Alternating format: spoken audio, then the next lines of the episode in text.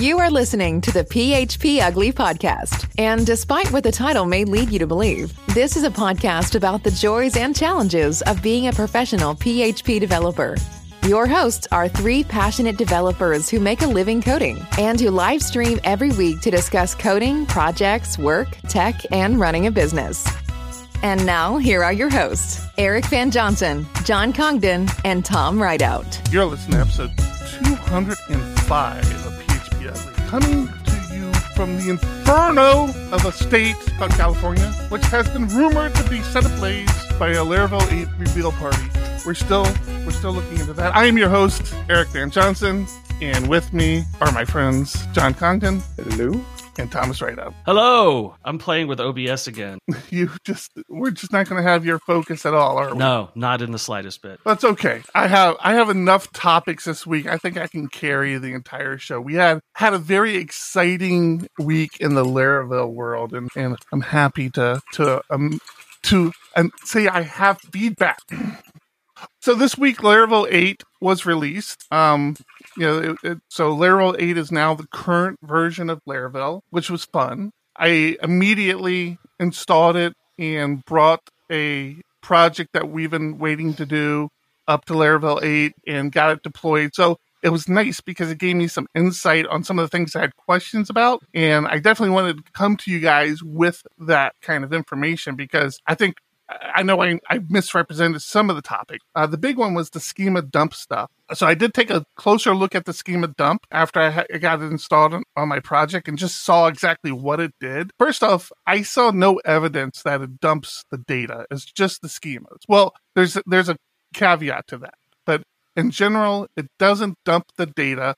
It just dumps the schema. It doesn't delete the migrations by default either. It doesn't even move them. It keeps them in the migration folder. So all the migrations stay there. It doesn't delete them. There is a switch you can throw called prune, which does delete the migrations. I have no idea why you would ever do this, or why you would ever delete your your existing migrations. But if you ever wanted to, there's now a command that lets you do it. I, I it seems like a bad idea, but whatever. That's neither here nor there. Now I said there was one caveat to the fact that it doesn't export data.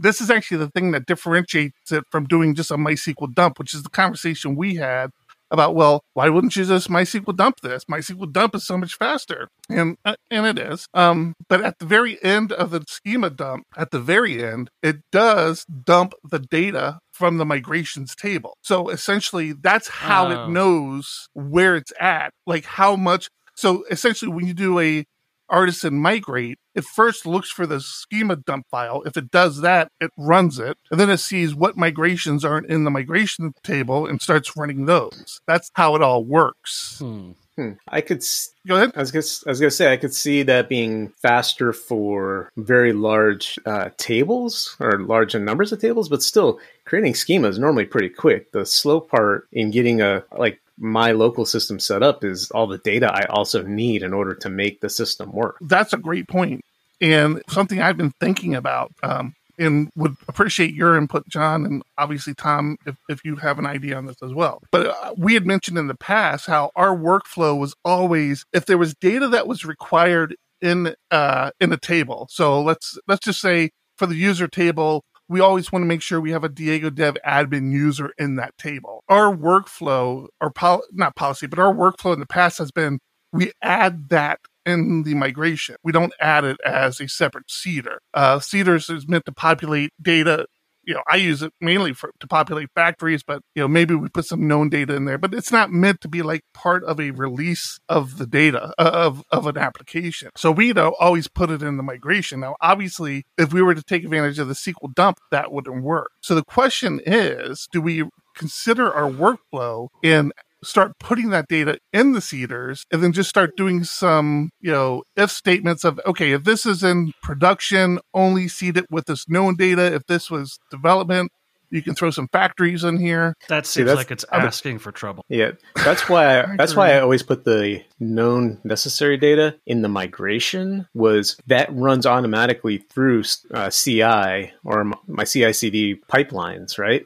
right? When a migration runs, the data is in all environments from dev, testing, staging, production. I don't have to worry about it. Where if you put it in a seeder, you have to know to run it, or like you're saying, put these weird flags in there, which is asking for trouble. You you screw that up somehow, and all of a sudden you got data mm-hmm. that you don't want in production. Mm-hmm. We have hotfix migration. So we have a different yeah. migration directory that only executes for production. But that's okay. for production for production data. That makes that makes sense. But yeah. in general in general for like the system I work on, there's data that because of the system is the code is 15 years old, there's a lot of legacy crap that comes with it and there has to be certain like user records and it kind of has to be the same across all environments because they use magic IDs or whatever. So that data for us makes more sense in a migration. It's not a mm-hmm. not necessarily a production only thing. Mm-hmm. Yeah, and these aren't like hard and fast rules. Well, it know, is if you are going to use this schema dump. That's that's the problem, right. It is a hard and fast rule if you want to use the schema dump. Yeah, I'm, I'm still not it, sure. I'm still not fully understanding the purpose of it, other than a very large database structure where you can do it in one file versus running lots of migrations. But the migration should be pretty quick. I I, I agree with you. I, am even working on a project now that has uh, a, a, few hundred migrations in it, and I'm working on it in a dev environment. Yeah, it takes a minute or two for all the migrations to run, but you know, it's not like it's you know, it's not like I can't do any work or or the the world isn't going to spin for the next two minutes. It's it just doesn't seem like that big of a deal. Now, I did think of one potential use case that we may be able to make the argument where this would help us. And this is only if, if you could teach all your developers this workflow. But if you did a, a schema dump before every pull request, that would resolve the issue, for example, we see in DigitalOcean, where it won't run the migration unless you add that additional line. But again, you're talking about adding one additional line. I mean, what what's harder to remember to add one one additional line to migration or to run a schema dump before you do a PR. So right. that's that's kind of like the only potential like okay, well that would have helped us there maybe probably did, but did they did they include any use cases when they announced the feature like what their use case was for creating it I, the, the only ones i've heard to answer your question no I, and i still have yet to watch the actual whole talk so this is just I looked in it, I looked into it after I deployed it and started saying, okay, what is the schema dump exactly? Oh, and, and uh, Jeffrey Way also has uh, a whole series on uh, Laracast now. What's new in Laravel 8? If you're curious, that series, I believe the whole series is free. I can't tell. I even tweeted to Jeffrey Way. I can't tell looking at a video what's free, what's not free. I always have to like paste it into a, a incognito browser to see if I can still see it. But I believe the whole series of what's new in Laravel 8 is free on Laracast. Yeah, I think. Um, but, the, but to um, answer, sorry, mm-hmm. I, I happen to look real quick on Laravel News. Somebody wrote an article, and it's meant to speed up your tests because you're running migrations on every single push, you know, to mm-hmm. your your CD CI/CD system, mm-hmm. and I guess running the the dump file is much faster than running individual migrations. Mm, yeah, I mean, I don't know. I just don't know. I just don't know how big of a. I, I don't know. I mean, I guess if people find it handy, there's no reason not to have it.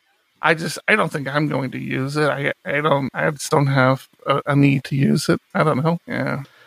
Yeah, my seeders take two hours. I don't care about how long that migration extra second shit, whatever. That you know, that's a good point. In, in this project I'm working on, it spends more time on the seeders than it does the the migrations just fly through. Yeah. So which, yeah. you would expect. I don't know if you, I guess if you're doing hundreds of uh, pull requests or runs of your yeah. continuous integration system, maybe it would help, but it seems a bit much. And they it only runs that dump file if the database is empty or you're doing a migrate fresh. Right. That yep. That's right. Yeah, it's so only it, it wouldn't be used in production. And, and I believe, I believe Lar- uh, Laravel, I believe Taylor even mentioned don't you wouldn't typically do this in production. Which I again, I don't know how you prevent it, right? Because if it becomes part of the repo and you have a dev staging production environment, how do you say, okay, in production, don't run the schema file because it's well, production? You wouldn't because when you in production all you're doing is a migrate and that looks oh I see, oh I see there's already a migrations table i'm mm-hmm. gonna continue migrations. It's it's only pushing forward. Yeah, I get what you're Right. saying. Yeah. Yeah. Okay. Um. So yeah, the good one of the good things is it it took me about 30, 35 minutes. Um. But uh, I do have a UUID package out there. It's under uh, Diego Dev Lab, and I included that on this project I was working on. And I didn't have to make any changes to the package. The package was fine. Um, what I did have to do is I had to take into account uh, there's a Teams table. So I, I installed it with Teams. So there was a Teams table I had to address. There's a user to Teams pivot table I had to address. And there's even a user ID in the sessions table. So that's just a matter of me going back and correcting those migrations. Um, but like I said, the good news is the package works. Uh, so I have UUIDs. That was actually one of the things I was stressing about because I didn't want to have to figure all that out again um, with the new Laravel, and there was nothing to figure out. I was very, very happy about it. Uh, we also talked last week about the Laravel installer, which was released before the framework Laravel 8 was released. I mentioned that I had to uninstall the installer and reinstall it to get the current version. Well, it turns out that there's even um, another current version. It's already been iterated on. I just, I was just, I was able to do a Composer uh, global update for this one, but all, it does is it streamlines a lot of the, uh, like, like I said, it, you have an option to install Jetstream. You have an option to install Inertia or Livewire. This allows you to do it all in one command again instead of having to answer questions uh, the way it was set up. So it's a small it's a small um, update, and if you don't use that stuff, you might not even miss it. But uh, it's easy enough to. Up- So is this github.com slash Diego Dev Labs? Because I'm not seeing that. Uh, it's in the Trello board if you want to go to it. I, I actually don't Wow. know. Yeah, it's it's Diego Diego Labs actually. Diego Dev was apparently taken, I guess. Um, actually, I don't know why you didn't do Diego Dev. Oh, it's Diego Labs. It's not Diego Dev Labs. It's Diego Right. Labs. That's what we've that's what we called it. Yeah. So it's Diego Lab on GitHub, the the UUID package that I've had out there.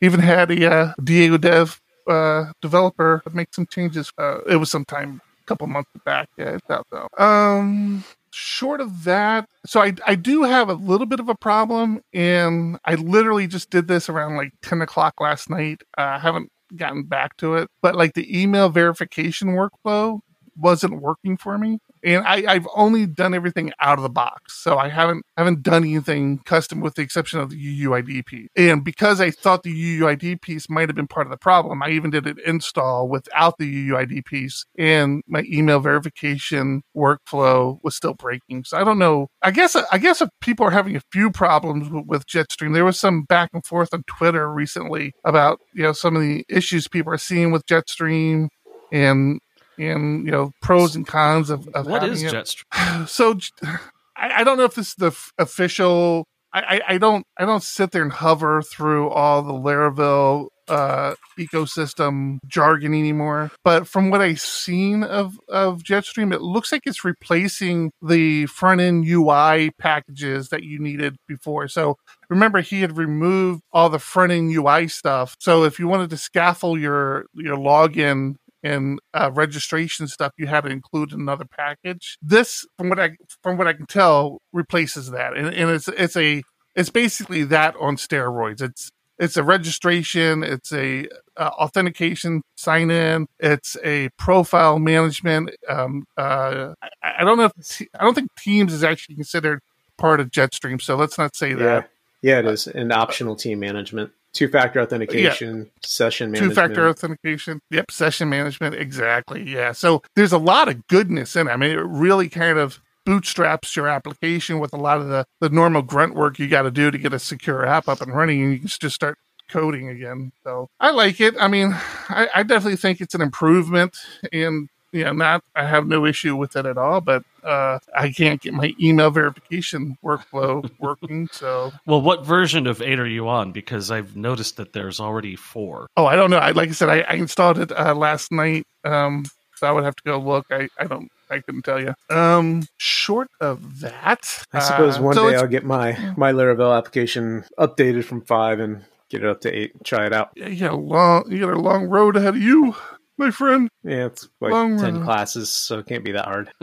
So I got something for you, John, that might interest you, might not interest you, because I know I know you're a little bit like me on this particular topic. Um, so first off, full transparency, I don't think anybody will be surprised at, at this uh, round table here. Uh, but I'm falling back in love with my Vim. Like my Vim configuration had gotten so out of whack that I decided to scrap all my Vim stuff and start again with Neo Vim, which is like the latest, greatest uh, iteration of Vim. It's not Vim, it's Neo Vim. It's a separate product. It's just completely Vim, Vim compatible. It turns out there there's a bunch of backstory to all that. I don't this this is not what I'm here talking about. I'm just saying I've gotten more into Vim, but I still use PHP Storm for my development of PHP. And I know or at least I believe, John, you were like me where you weren't using PHP Storm's built-in Git management system. You would pop over the command line and do your Git stuff. Do you still do that? No, I use PHP Storm for most of it. I use the command line Oh. for I use command line for rebasing mainly, even though PHP Storms is pretty decent from what I've seen, but I'm just more comfortable with the command line for that one. Uh, okay. But outside of that, I, I pretty much use PHP Storm. and then maybe maybe this won't interest you. I, I don't know why I still use the command line. Um, it might have the fact that I have some very easy aliases, so it's easier for me to pop into the command line, do a GAA to add all my files, do a GCAM to put my message in and send it, instead of working my th- way through the clunky uh, PHP Storm interface. But I found something very cool. Now you guys have seen some of the uh, terminal apps I, I use. So I, I've already mentioned, and I, I mentioned to a friend this week that one of the things the uh, Kinesis keyboard has got me doing is I, I've I've grown more and more frustrated with reaching for my my mouse. So I'm I'm finding I'm finding that I'm doing more and more stuff in the terminal. And like I said, I've always done my Git stuff in the terminal. That that wasn't a big thing. But, I, I've shared with you guys some of the other terminal apps I use, like uh, Lazy Docker was one, GoTop is another one, and there's another one out that I've really fallen in love with. I mean, I think it's actually better, better, hear you, than the built-in PHP Storm Git management system. It's called Lazy Git. It's a terminal-based application written in Go. And again, the term saying it as a terminal-based application is almost like a short sell because yeah, it's terminal based, but you still use your mouse and click around if that's who you are. Or you can use key bindings and click around if if that, if you're more like me. But it's so cool because not only does it show you the files that are staged, but it, sh- it right there in the interface it shows you the diffs of that file that's that you know you're that either it is staged or isn't staged. So so it does the whole. It has a it has a place for all the change files. By default, they're not staged. You got to go through and stage them, or you can stage all of them. But when you click on one of them on the right hand side, it shows you what's changed in the file, which is actually something that's always driven me crazy. It's like, okay, what did I change in this file? And you can do it in Storm. At least the only way I know to do it in Storm is to double click on the file, and then it'll open up a diff for you. But this interface, fantastic. It shows you all the commits, so you can click on any of the commits. And you can see you can see a little git log on the right hand side of, of what's in that in that commit. Hmm. It's lazy git is pretty cool. I almost I almost always like whatever project I'm o- working on, whether I'm working on it in Vim or PHP Storm, I almost always have a window open of that project in lazy git just to kind of it's very nice you should check it out Uh, I might check it out, I, but I can tell you when you go to commit within PHP Storm, you get that same like all your files where you can check and uncheck which ones you want to actually include in your commit, and then as you Mm-hmm. highlight it, you'll see the diff of what you are committing. And I believe Oh, there's a w- okay. I believe there's a way within there where you can commit just pieces of a file, not the entire thing. uh it's weird so that's a feature in lazy git as well i'm like why would why would you ever that seems like very granular a very Well, granular thing but I often find myself, and I've com- complained to our developers about it in the past, where they're working on a feature and then they're like, oh, but I also want to just update this one thing, or I want to fix this typo, or I want to fix this that has nothing to do with the feature they're working on, where Hmm. you can do that, commit that one piece, push it up, and open a PR just for that fix. It has Ah, nothing to do with your PR. I'm sick of seeing PRs with tons of files that, you know, vary from, you know, cleaning up code, refactoring, new features. It's like, no, I, when your PR is huge, you don't really review it. And that's Mhm. Not good for anybody. The whole point of a review is to give good feedback. So I Yeah, want I- I PRs agree. small, tight, well defined. That's That's why. funny, and, and now that you say that, I, I, I have been in that that use case where you know I'm either that or I'm working on something and I see something broken. It's like, oh shit, I'm, I just need to change this one thing, not related to anything I'm working on. Mhm. Yeah, you're right. That that would be a good good use And I- case for that. And I still do it all the time where I'm like, ah, this one line is not that big of a deal. I'm going to include it in a PR. But when I'm doing a re- review, I know how much it annoys me. So it's got to be annoying other people. So I Mhm. really need to be better at that. Thomas, are you going to participate in this show? Or are you just going to play with OBS I- this, this entire time? I don't have a whole lot to say. You know what I've been doing all week? You're on been off. vacation, right? Yeah, nothing. Just didn't.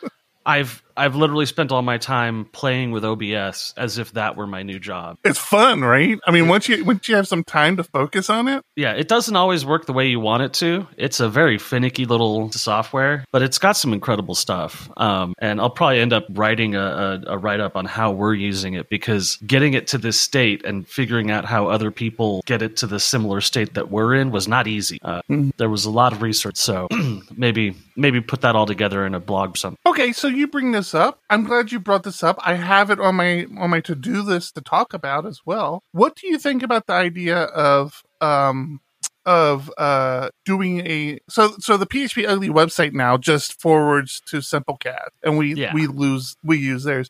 I've been thinking about doing the PHP website again. So like I'm talking about the tools I use, you know, the the the, the uh, lazy git, the lazy docker, the go top, the h top. I'm like I would love to have like somewhere to post, you know, a tools list or or you know when I come across new tools I use to post.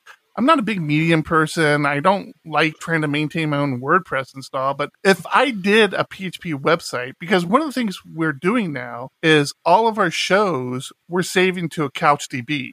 This is part of another project uh, we worked on. That couch that CouchDB now allows me to distribute our, our podcast you know streams to anywhere I want to consume them at. And so I'm thinking like I could redo a PHP ugly website where we could start doing blog posts. Like we could have a doom and gloom section where even if we don't talk about doom and gloom on the show, you have somewhere to go post to. If I did something like that, would you guys contribute to that? No. I would sure try to. I appreciate your honesty. That's my only thing. Is like I always feel like I'm on the hook to to to do it all, and I'm like, okay, well, I really want this, but I don't want to be the only one having to write you know articles and things like that. So, When you asked when you asked for a post on Medium, I contributed a couple, but then it kind of just fizzled. it just fizzled, yeah. I don't know. Like I don't everything really else, it's- endorse Medium generally speaking, anyways. But I mean, I think it would be cool, like to show somebody the the OBS setup, you know, where we do that.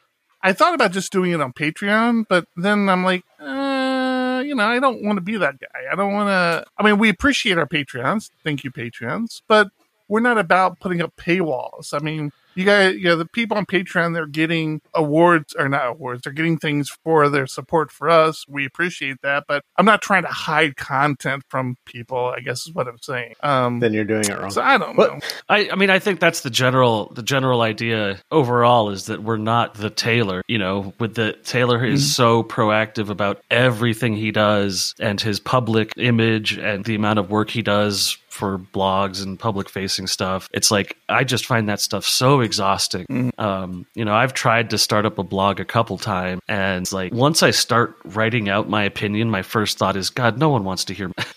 Which isn't isn't a great position for a podcaster, but like I don't know, my that's I I've always struggled with that stuff. Mm-hmm. All right. Well, I don't know. Maybe I, I probably won't do it now, but I don't know. Maybe I will. I feel like I like I have these these spurts of wanting to to to do things like this, and then you know I get it to a point, but I'm unable to maintain it. Know, I've already got like this podcast. We got PHP Architect podcast. We got Community Corner for PHP Architect. I mean, I I I I've probably overcommitted on my free time already. So I don't know. We'll see. Yeah, I, I- got- I think it's- projects. It's something that the uh, that really makes me feel my age is when I look at young people who are doing all of this content production and media management stuff, and self, man, why am I not doing that? And then I realized that it took me 26 hours to get my first win on Fall Guy, and that was the more important thing for those several. Well, you also got to realize that a lot of they're younger because they don't need as much income. They're probably staying at home. They're viewing this as a career path. So they're spending most of their time, the ones that are successful are spending most of their time creating themselves, creating their Right. brand. So I applaud them for being able to do that. Unfortunately, I can't live on that kind of income right now with, you know, being older, having family. You just can't. When you're younger, you have that op- that opportunity. Really is a pain in the ass. Having kids and a family. Yeah. Yeah.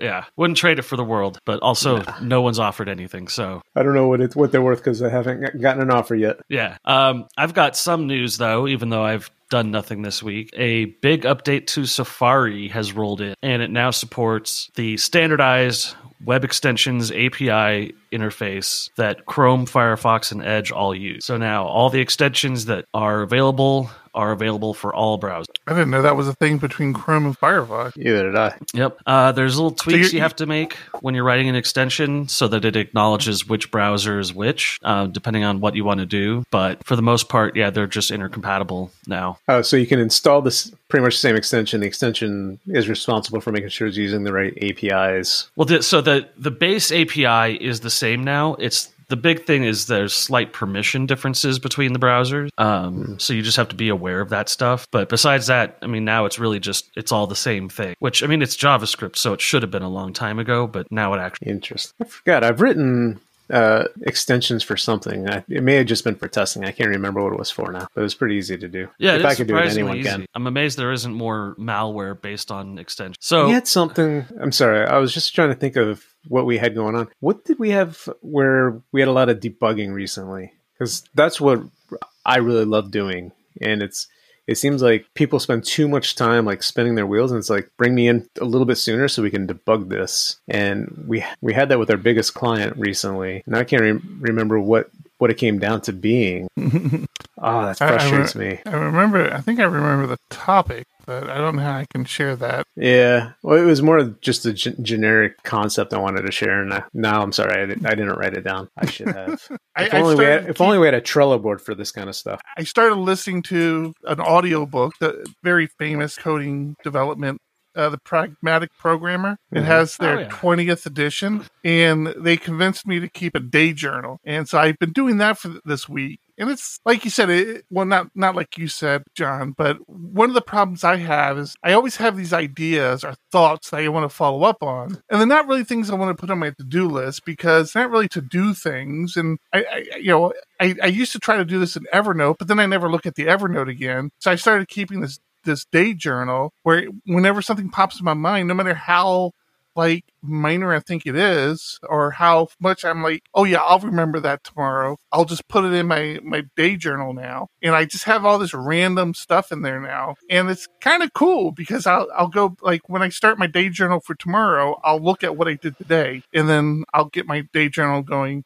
And I finally found a good use to a tool I have, which again, I was looking to replace Evernote with it. And then I'm like, no, this doesn't really work as a replacement for Evernote. It's called Notion. It's very, Notion is a very niche sort of thing that once you get your head around, which I think I'm finally getting there, it's actually pretty strong because everything, everything in Notion, at least the, the, the way I'm getting my head around it now, everything, every document, everything in there is a database, or, or yeah, database, a data store, and you can include databases into other docs. So, like we have a, um, I have a dashboard for Diego Dev. This this is a little different than so some stay on topic. I have a dashboard for Diego Dev where I see all of our projects, I see all of our clients, I see all, all of our developers, and I can go to this dashboard and kind of get an overview of everything that's being worked on in the company with all our different clients. And then I drill into that because, you know, we have weekly stand up. So I'll drill into that particular project and record our weekly stand up in, in that project. But I also have another database for general meeting where if, if I get pulled into meeting, I, I capture it. And in my in my dashboards now, so I have a daily dashboard uh, to kind of expand on that. In my daily dashboard, I can pull in these databases where I say, okay, show me any meetings I've had in the last week and show me any projects that have had any activity. And when I see activity, it means I've gone in there and edit, edited something in that project in the last week. And I don't know. It's it's only been a like I said, I've only done this for about a week now, and I'm slowly starting to like it. And I don't know. It, it's kind of cool. Uh, Are you Are you able to share those dashboards? I mean, I Notion? could, yeah, I, I, yes. To answer your question, yes, but it wouldn't be like I can, I can share with you the template I use to create mine, but like sharing my dashboard with you wouldn't make sense because it's all the stuff particular. But I can definitely show you like how I did it and, and create templates for it. Well, I meant more like the one you're talking about with for our meetings where you're you're running and you you're talking to specific people about what they've worked on. Mhm. We had we had a meeting the other day that you weren't able to make because you were out of the house and I didn't have that same information that you had. So I just kind of blabbered on for 15 minutes without having Yeah, I- specific talking points that you have. Yeah, so we had another employee at Diego Dev that used Notion, and it, it, does have team work workspace. Um, so so yes, there is a collaboration. Not only that, but we talked about browser plugins. Uh, Notion has a browser plugin, and I have certain databases in my Notion world that are like I have one that's Laravel news articles I like. So whenever I come across a Laravel news article I want to say, I add it to this database. And I have the same thing for Laravel in general. I have the same thing for PHP in general. Those are actually databases I've thought about sharing publicly because they're just links to websites that interest me and that like Laravel packages that that interest me. And I'm like, there's there's the ability to publicly share uh, a, a database or Notion. I don't I don't know what the naming convention is in there. And I thought about doing that. I'm like, yeah, you know, I should just share my Laravel links to the world, and if anybody wants to use them, they can use them. If they don't, they don't. And I still might do that. I don't. I get very weird about opening up to the world. Again, strange comment coming from somebody doing podcasting, but Well, what else we have? well, you talked, uh, I think last week or maybe the week before about how Oktoberfest is coming up and how you were getting excited about yes, it. Hacktoberfest. Um, I apologize. You're absolutely correct. Hacktoberfest. I mean, And Oktoberfest you- too. And honestly, I might be a little more excited about Oktoberfest. Sorry, it's- it does have a little different meaning. Uh, if you're not familiar with what Hacktoberfest is, it's sponsored by DigitalOcean, correct, Thomas? yes. Okay, it's a it's a sponsored thing from DigitalOcean, and in the month of October, if you contribute to a certain amount of open source project, uh, you get a T-shirt from DigitalOcean, a Hacktober. I don't know what the uh what the the threshold is this year. It's typically like five PRs. Like in the past, it's been like five PRs. The PRs don't have to be pulled in. You just have to open up PRs to an open source project. But that, that those rules change a little bit every year. I don't know what this year's threshold is. I don't know what the rules are. But I do have a link to share with everybody. Um, so as it turns out, I've gotten pretty well. No, I, I don't want to oversell this, but I, I've learned how to use Git search engine or GitHub's search engine to find things. Like just recently, I was looking for PRs that were recently closed that were submitted by a particular developer that and, and I,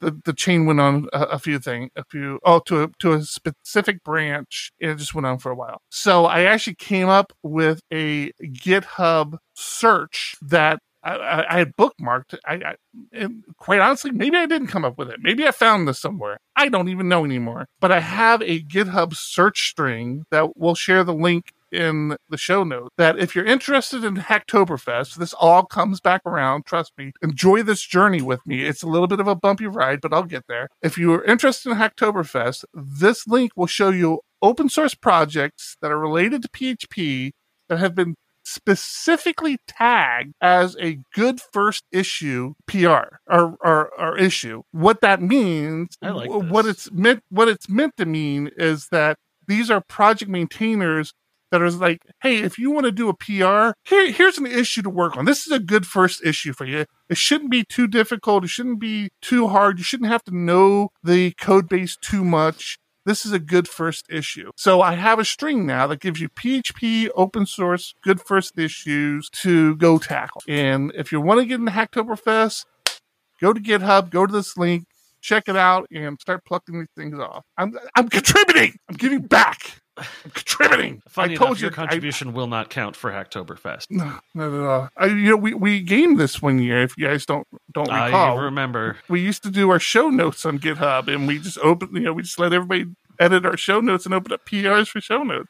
I thought it was a brilliant idea. I don't. Of I don't course you know, know. if the, uh, the the the legal issue with that has worn off yet. No, I'm, I'm I'm pretty sure we're the reason why there are more rules. Like they looked at us like these assholes. You know, I had a lot to drink tonight, by the way. I don't know if you guys caught my earlier. Been drinking a lot of wine, and I'm crashing. Uh, have you guys seen the story about Amazon drivers hanging phones in trees? What? I did. I you've had this on your Trello board for a, for a couple of weeks. I had to go look this up myself because I'm like, this is nutty, man. And I actually found, I, I actually think I found a better link than the one you have in here. I meant to share it with you, and I forgot. Yes, the the one that I have here was the original article from a couple weeks ago, and they didn't under they didn't explain the technical issue that well. Mhm. But basically, as an Amazon driver, you're given a, a bunch of packages, and when you come within range of the warehouse to pick up more packages, then they allocate them to you. So Well, I think it, I think it stretches beyond that. I, th- I think this is what I read in the other article. Maybe is it also because because Amazon also owns what is it Sprouts? They own some grocery store chain, Whole Whole Foods. uh, Whole Foods, yeah, Whole Foods. There you go. And I think I think this is related to that as well. Like I think Home Foods Whole Foods is doing home delivery, and it's the same thing. Like these Amazon drivers are leaving their phones like at the Whole Food, and when a delivery pops up, it shows that they're there. They're already at the Whole Foods. Let's give them the the delivery, and then yeah, they're like basically gaming the system. Right. And that's the thing that was interesting to me was that this is a level of gaming the system that like there's no automation, there's no tooling, there's nothing you can do about this. This is just bad people and they're gonna win. Like they're But- always gonna uh, win. So once they get the order, they have to, I guess, put the address in their another phone to get where they're going. Uh it's not entirely clear, but it appears that they have a a partner in this who checks the phones that are hanging from the trees and accepts incoming requests for delivery. And so then they get texted on their personal phone that they've got pickups here, here, and here. And I it's I, I can't see it as being incredibly efficient, but I mean if it makes if you make another five pickups in a day, that could be sixty bucks. So I And in the actual article I read, um, I should look for that again. I keep I keep reference, but like Amazon still hadn't acknowledged that it's a real thing. Like they they've only acknowledged that this is something that we've gotten some complaints about and we're looking into it, but I haven't heard any like.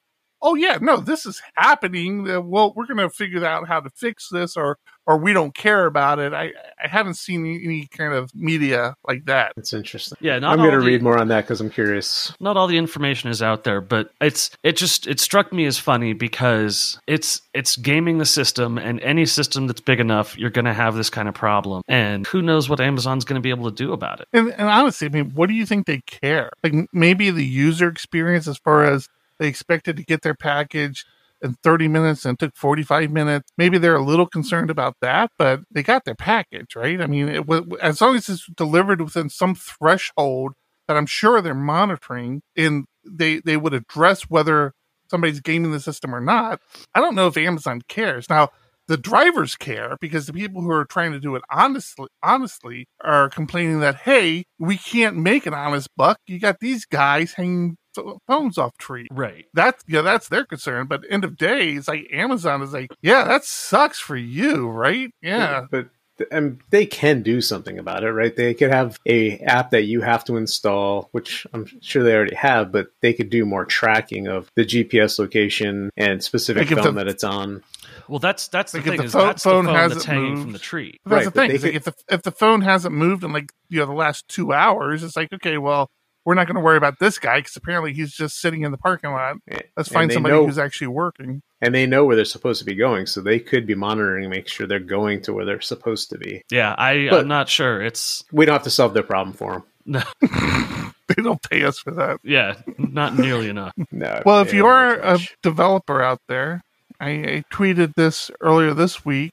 Uh, I, I also saw a tweet from our buddy Dave Stokes. Uh, that if you are still on MySQL 5.6, it's end of lifing. I mean, it's end of lifing very soon, like the next couple, I think it was next six months or something, or yeah, next six months. Uh, this really it's end of surprised me, but then I realized I was stupid to be surprised because holy crap, that's old. Right. That's the thing. It's like, I mean, we've been on five seven for a while, so it's it's like yeah, but but uh, you know, just like anything else, it's going to keep working. It's an open source data store. It doesn't stop working. Your license doesn't run out, so you're just not going to get any updates to it anymore. Um, so that's a you know a decision you need to make as a as a developer, whether or not it's a risk you want to live with or not. But it's a data store. It shouldn't be that difficult to. It's not like it's a PHP version jump or a Laravel version jump. It, there's some new things in there, but for the most part, pretty easy thing to upgrade to. Yeah, the Yeah, behavior but is the- all I do. not necessarily identical. There's there are concerns around query performance. You know, there's people spend a lot of time optimizing their query for their specific version that may not work the exact same way on the newer version. I know that's Foamer's reason for not upgrading so far is there are so many very expensive queries that run on the database that have taken forever to try and optimize, trying to force specific indexes to be used because MySQL didn't seem to be getting it right for some reason. And throwing a little hack in there, it just seemed like the query ran so much better. And you try and run that in a newer version of MySQL, it just doesn't seem to work as well. Well, I think that's because the problem got fixed. Possibly. I mean, I don't know specific queries. I know people are are looking into it and supposed to be trying it, but there's there is a very big fear of making that upgrade on a production system and having the performance take a hit because you made that decision. Yeah, and I, I can understand, but I mean, it's the same problem with Intel's uh, Spectre bugs, where when they had to patch their CPU bugs, people took like a 10% CPU, and all the server farms had to do it because the risk of damage over the risk of the loss in performance was just you had to accept.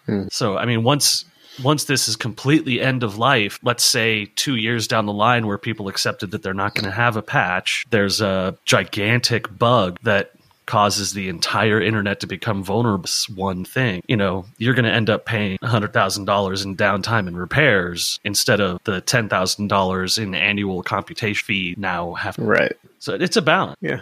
And trust me, I want to get up to the to the latest version. I'm hoping that people are taking it seriously and and running tests as best they can because there are a lot of cool new features that would be great to take advantage of. Yeah. Fun I- stuff. I got one more thing that's been well, I actually two more things. If you want some doom and gloom, I've got some uh, I've got some great doom and gloom for you. Right now, you guys are melting. The entire state, I believe, is on fire. Uh, we- Literally. on Monday, the temperature here was 85 degrees, and on Tuesday it was 32, and it snowed about six inches. Did it really? It did, Wow. but I mean, we kind of had the same thing out here. I, I walked out to my car on Monday and it was covered in ash.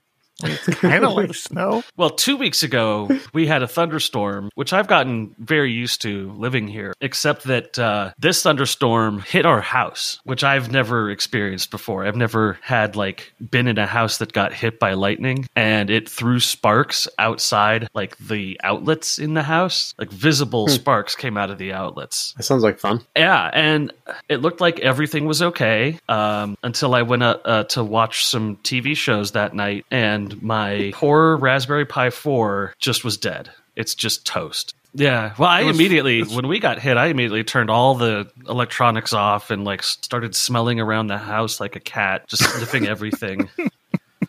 Uh, but no, it, it took it took me two weeks to get the Kodi box up and running because I got Oh, wow. I tried to get it working and fix it and I couldn't get it fixed. I ordered a new one. the new one came in. HDMI completely failed on it, so I had to RMA that. So my third one finally works. I popped in the SD card from the old one, booted it up, and it basically just said, "Hey, it's been two weeks. Where you guys been?" But everything was still working. It was like it is nothing ever happened. Very nice. No, lucky. But now I have boxes and boxes of USB cables or uh, HDMI cables and converters and stuff. It's a mess, but must be nice is. to have weather. It must be nice for lightning to strike and like the whole you know half of the state doesn't go up in fire in smoke. I mean, that must be a pleasant thing. Well, we had that, but then the weather dropped to, you know, 32 degrees. So we had one day where we had the giant orange sky full of smoke, but then it started snowing. Seems like the entire coast is orange last week. Yep, that's what you get for not sweeping your leaves. All right. You said you had two oh sorry. Oh, no, I thought yeah. you said you had two things. Well, I was going to bring up the content visibility thing, the new CSS property that boosts performance. I actually had a question about this one for you. I, I read this article. Uh, again, I, I thought we were going to talk about last week, but but we didn't. But if I'm looking at this rate, I mean, yeah, it, you, you went from you know under a second to you know more under a second. Is that really that big of a deal? I, I'm sorry, I jumped would- ahead. E- explain what it is, I guess, first, because I, I kind of I kind of spoiled that one. So it's it's a new CSS property that basically says don't render this content until it's visible on the page. So after the fold. Base. Um, what's interesting to me is they show examples of a very good implementation where you have collections of images and text and stuff. They don't show a bad implementation and what that looks like, which would be just adding this tag to every element. So like would it make performance worse if all the stuff was incorrectly tagged as content visibility auto? I. Yeah, I thought that was. I, I read it because I'm like, hey, I'm, I'm not a big CSS person, but I'm always interested when there, there's these articles of, oh yes, CSS can help boost your your your performance of your website. I'm like, all right, you know, good CSS is good CSS. I'm looking at this. I'm like, all right, you went from what two, three, two milliseconds of rendering to 30 milliseconds of rendering. Okay, Yeah. isn't that all that still under a second? Well, but the total rendering time went down by a second. okay, still. Just- I got seconds to spare. I'm willing to run all my goddamn migrations. I've You- got seconds, man. You- I'm not well, that worried about remember, it. Though you remember back in the day when Google's landing page was just the search bar, that was the game uh, changer. Oh, not back in the day. To this day, we have clients that talk about search engine opti- optimizations and this and, and, and squeezing every, you know, every nanosecond out of the rendering of a page because you'll get a higher ranking. Yeah, I, but I don't people it. people really do care about that half a second of rendering time. Nah, I, I don't. I, I don't. I don't. For Pe- people may not, but if it does affect your rankings, it's a big deal. Yeah, don't care. And you're also looking at that specific example. If it is as beneficial as it says on a very large page, that could add up to more than a second. Yeah, because I have some very large pages that it definitely would help. My problem is my very large pages aren't broken up into uh, above the fold and below the fold. They're, it's just broken up into container and then a billion objects. So I don't know. It, really, it really feels like you're just going to have to do it no matter what to get your Google rankings up, even if it doesn't help you. Um, but it, it it applies some interesting uh, sort of assumed calculations. There's a contain intrinsic size, which says when you're calculating this stuff, when you're calculating the, the total layout, calculate it as if the the content beyond the fold won't break beyond this size. So if you do implement it poorly, it could really ugly up your web page. As you scroll, things will start shifting in size and calculate. Yeah, sorry, I don't do CSS. Such a pain in the ass. Really is. I really, really do hate CSS. All That's right, why I was sounds going to like bring we're it at up the and end. just then said no. And then Eric made you do it anyway. Yeah, I'm a dick like that. I think that's been well established. it's the classic. Uh, it's the classic formula for us. Okay, that's it. Episode 205. We're done. I'm Eric. No, I'm John. Hold on. We do have to thank our Patreon. Thank, you, Patreons. Oh, thank you, on Patreon. Patreon. Is that an updated list? Uh, since I'm doing it, no, it's probably not an updated because I can't get into Patreon now. Oh, that's right. You added that two factor onto it, John. Yeah. You're welcome. Just let, let me let me know when you log in. I'll I'll, I'll send you the uh, send you the two factor. All right. We're not, we're not trying to ice you out, man. I promise. All right. So that's it. Oh, we have to do the ending again? I'm John. I'm Eric. I'm Tom. Keep it ugly. Thanks ugly. for listening to the PHP Ugly podcast. If you would like to support PHP Ugly, check out our Patreon at www.patreon.com slash phpugly. You can also follow PHP Ugly on Twitter at PHP Ugly or join us in the PHP Ugly Discord channel. Show notes and RSS feed can be found at phpugly.com. To catch the live stream, be sure to subscribe to our YouTube channel at www.youtube.com slash phpugly. You can also subscribe to the edited podcast on iTunes, Spotify, or your favorite podcast catcher of choice. A rating of five stars is always appreciated. And finally, thanks to our sponsor, the Diego Dev Group. If you are looking for developers who care about the code they create, the communities they build, and the solutions they implement, then reach out to the Diego Dev Group at diegodev.com. Until next week, keep it ugly.